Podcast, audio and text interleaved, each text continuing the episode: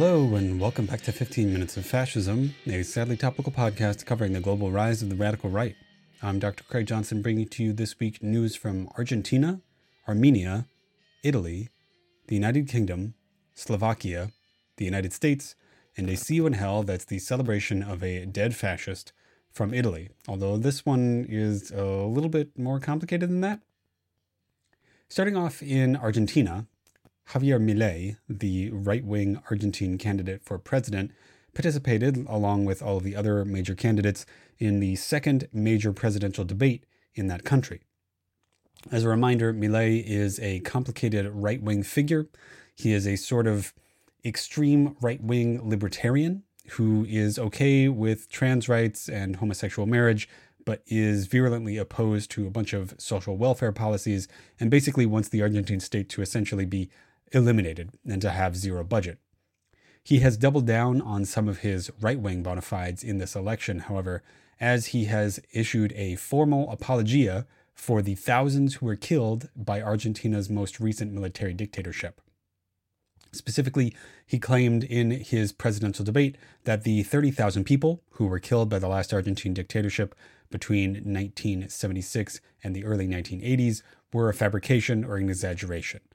This is both provocative clickbait on his part and is also a dog whistle for the extreme right wing in Argentina, which doesn't really have exactly anywhere else to go electorally. Moving on to Armenia, there is an ongoing concern that a genocide is occurring there. Almost 100,000 people have been displaced due to fighting between Azerbaijan and Armenia, two post Soviet countries that have been locked in conflict pretty regularly since the fall of the Soviet Union. It's possible that more intense killing of ethnic Armenians by the Azerbaijani government could be happening, or that it might happen in the future, or that it might already be happening, but we don't know about it when it's being covered up, or it's just not being covered particularly extensively. Both of these countries have extremely complicated relationships to Russia, both of them having been formerly parts of the Soviet Union and therefore essentially client states of the Russian Soviet Socialist Republic. This also means that as Russia is engaged in its conflict with Ukraine, another former Soviet Socialist Republic, that they have a complicated relationship to the kind of protection, you know, both like protection from the outside and also like mafia style protection that they had received from Russia. Moving on to Italy, there is legal confrontation in Italy over Italy's migration laws. The current government of Italy, led by the Brothers of Italy, the descendant of the descendant of the Italian Fascist Party, has been in conflict with the Italian court system over trying to get the Italian court system to detain migrants essentially immediately and to keep them in detention essentially perpetually, which is not only horribly immoral and terrible, it is also against the law in Italy and also in the European Union the current government of Italy, led by Giorgia Meloni, is trying to posture as a far right party while also really trying its best to triangulate in order to prevent uh, itself from being just like labeled as actually a fascist government and therefore incapable of governing Italy at all. This is a complex dance that Meloni and her government are trying to execute, and they are not doing so very effectively right now.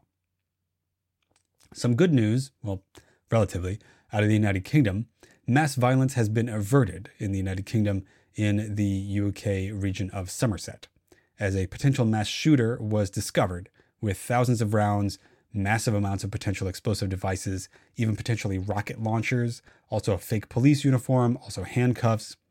He was discovered prior to his executing a plan to attack his old school and his workplace exactly what his motivations were for these things have not been really released so far. However, as a reminder, the vast majority of mass shooters, especially when they are, as this man is, a white man, are motivated either by domestic violence, which I would argue is a right wing political perspective. You know, it's almost always gendered violence. Or it is motivated by politicized violence that comes from gender politics, racial politics, or fascist politics itself.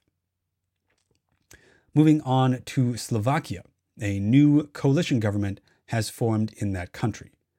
Slovakia, a Central European country and a member of the European Union, is now under a new coalition government under the Smer Party, S M E R. I do not speak Slovak. My sincerest apologies to anybody who does.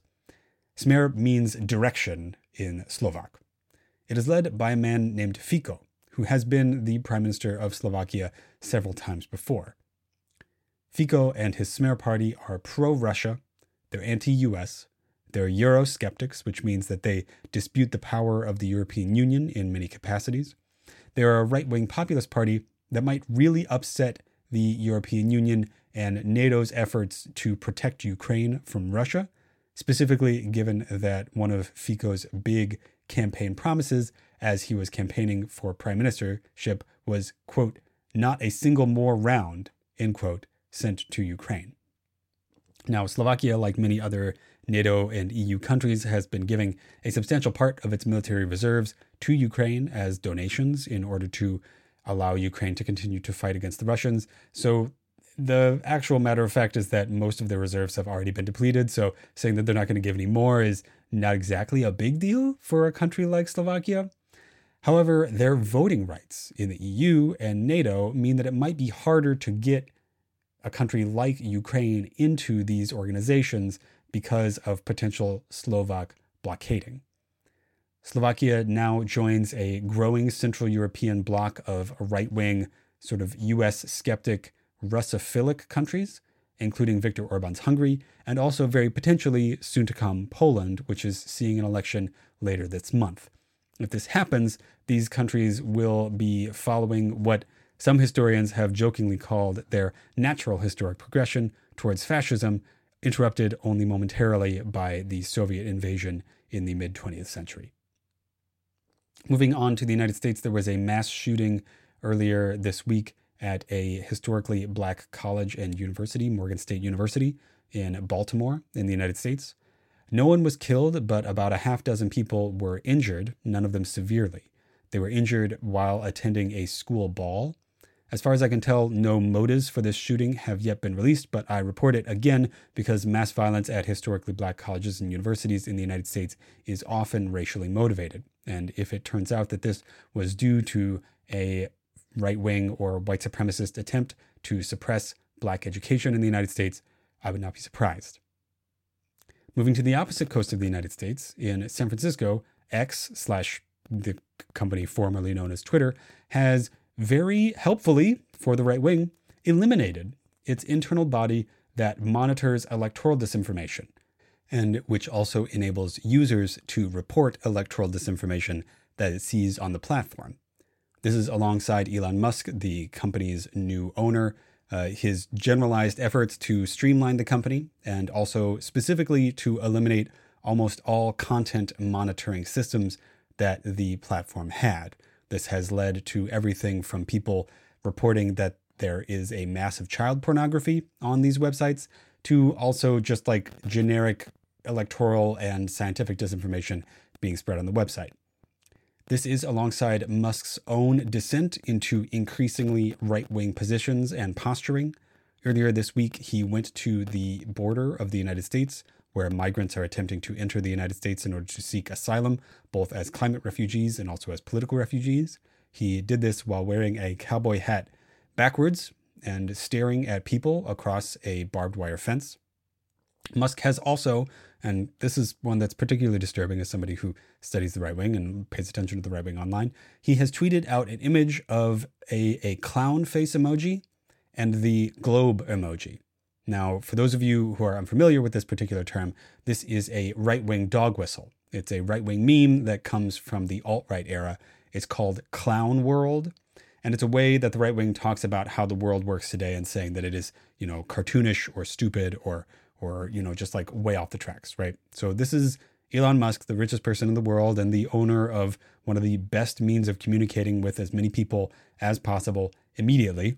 And he's just like openly tweeting right wing memes just he's just openly tweeting right wing stuff and just like saying right wing shit. It's it's pretty impressive. Moving on to the high political world of the United States, Kevin McCarthy has been ousted as the Speaker of the House of Representatives. Kevin McCarthy was the leader of the House of Representatives for the Republicans, and he had served as a Republican Speaker of the House for the second shortest time of any Speaker in history. He lasted about 6.25 heads of lettuces, or, you know, 6.25 trusses, and just under 25 Scaramucci's. The efforts to remove him from the House were led by Matt Gaetz, who is a sitting Republican member of the House of Representatives, and I remind you, a pedophile, as in somebody who has sexual and romantic relationships with underage people.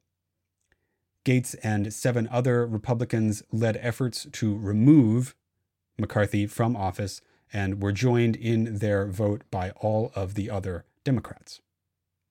McCarthy was ousted for his supposed inability to deliver on conservative promises, promises that he made to Gaetz and the other members of the Freedom Caucus, the extreme right wing branch of the Republican caucus in the House of Representatives. But this leaves not just the Republican branch of the House of Representatives, but the entire body in turmoil. As it currently functions, the House of Representatives cannot work without a speaker. The speaker has to decide basically everything that happens inside of the House. This means that the United States federal government is essentially floundering until the Republicans can figure out what they're doing. Some names that have been floated for people who might replace McCarthy are Jim Jordan and Steve Scalise. Earlier, some people had actually floated former President Donald Trump as a possible replacement because the United States Constitution does not require that you be a member of the House of Representatives in order to be the Speaker of the House. However, that had to be eliminated because Donald Trump having been accused of a felony crime, is ineligible to be nominated by the House of Representatives to be the Speaker of the House based on the rules of the Republican Party. Whoops. This has led to major splintering in the GOP, including serious splits between some of the far right wing factions and some of the centrist factions. For example, Nick Fuentes, the leader of the Groypers and one of the leading fascists in the United States today, was getting angry at longtime ally Paul Gosar, an important go between between Fuentes and people like Trump, saying that because Paul Gosar didn't vote to oust McCarthy, he's weak. You know, he's not strong enough, he's not fascist enough, basically. But in this case, the momentum might be with the moderates. This might be a big test to show that, you know, McCarthy might be out, but you're just going to get another moderate Republican. Moving on to Donald Trump. Donald Trump has begun his civil fraud case in the state of New York which concerns allegations that his company has chronically lied about how much money it's worth, you know, that, pro- that they lied about how much money their properties were worth. Trump began his case by attacking the New York Attorney General, by attacking the judge, and also by attacking one of his judge's aides, saying that they were potentially criminal and that they should be disbarred. In response, the judge has issued a gag order against Donald Trump, which means that if Donald Trump says any of this disparaging stuff in public again, he could go directly to jail. Consequences of this trial might mean that some of Trump's businesses could be liquidated and auctioned off, which would be a serious blow to the, you know, consummate businessman persona that Trump tries to embody. Moving on to See You in Hell, a segment celebrating the deaths of prominent right wing figures in history. This one is a little bit complicated. His name is Ettore Ovazza an Italian Jewish fascist banker.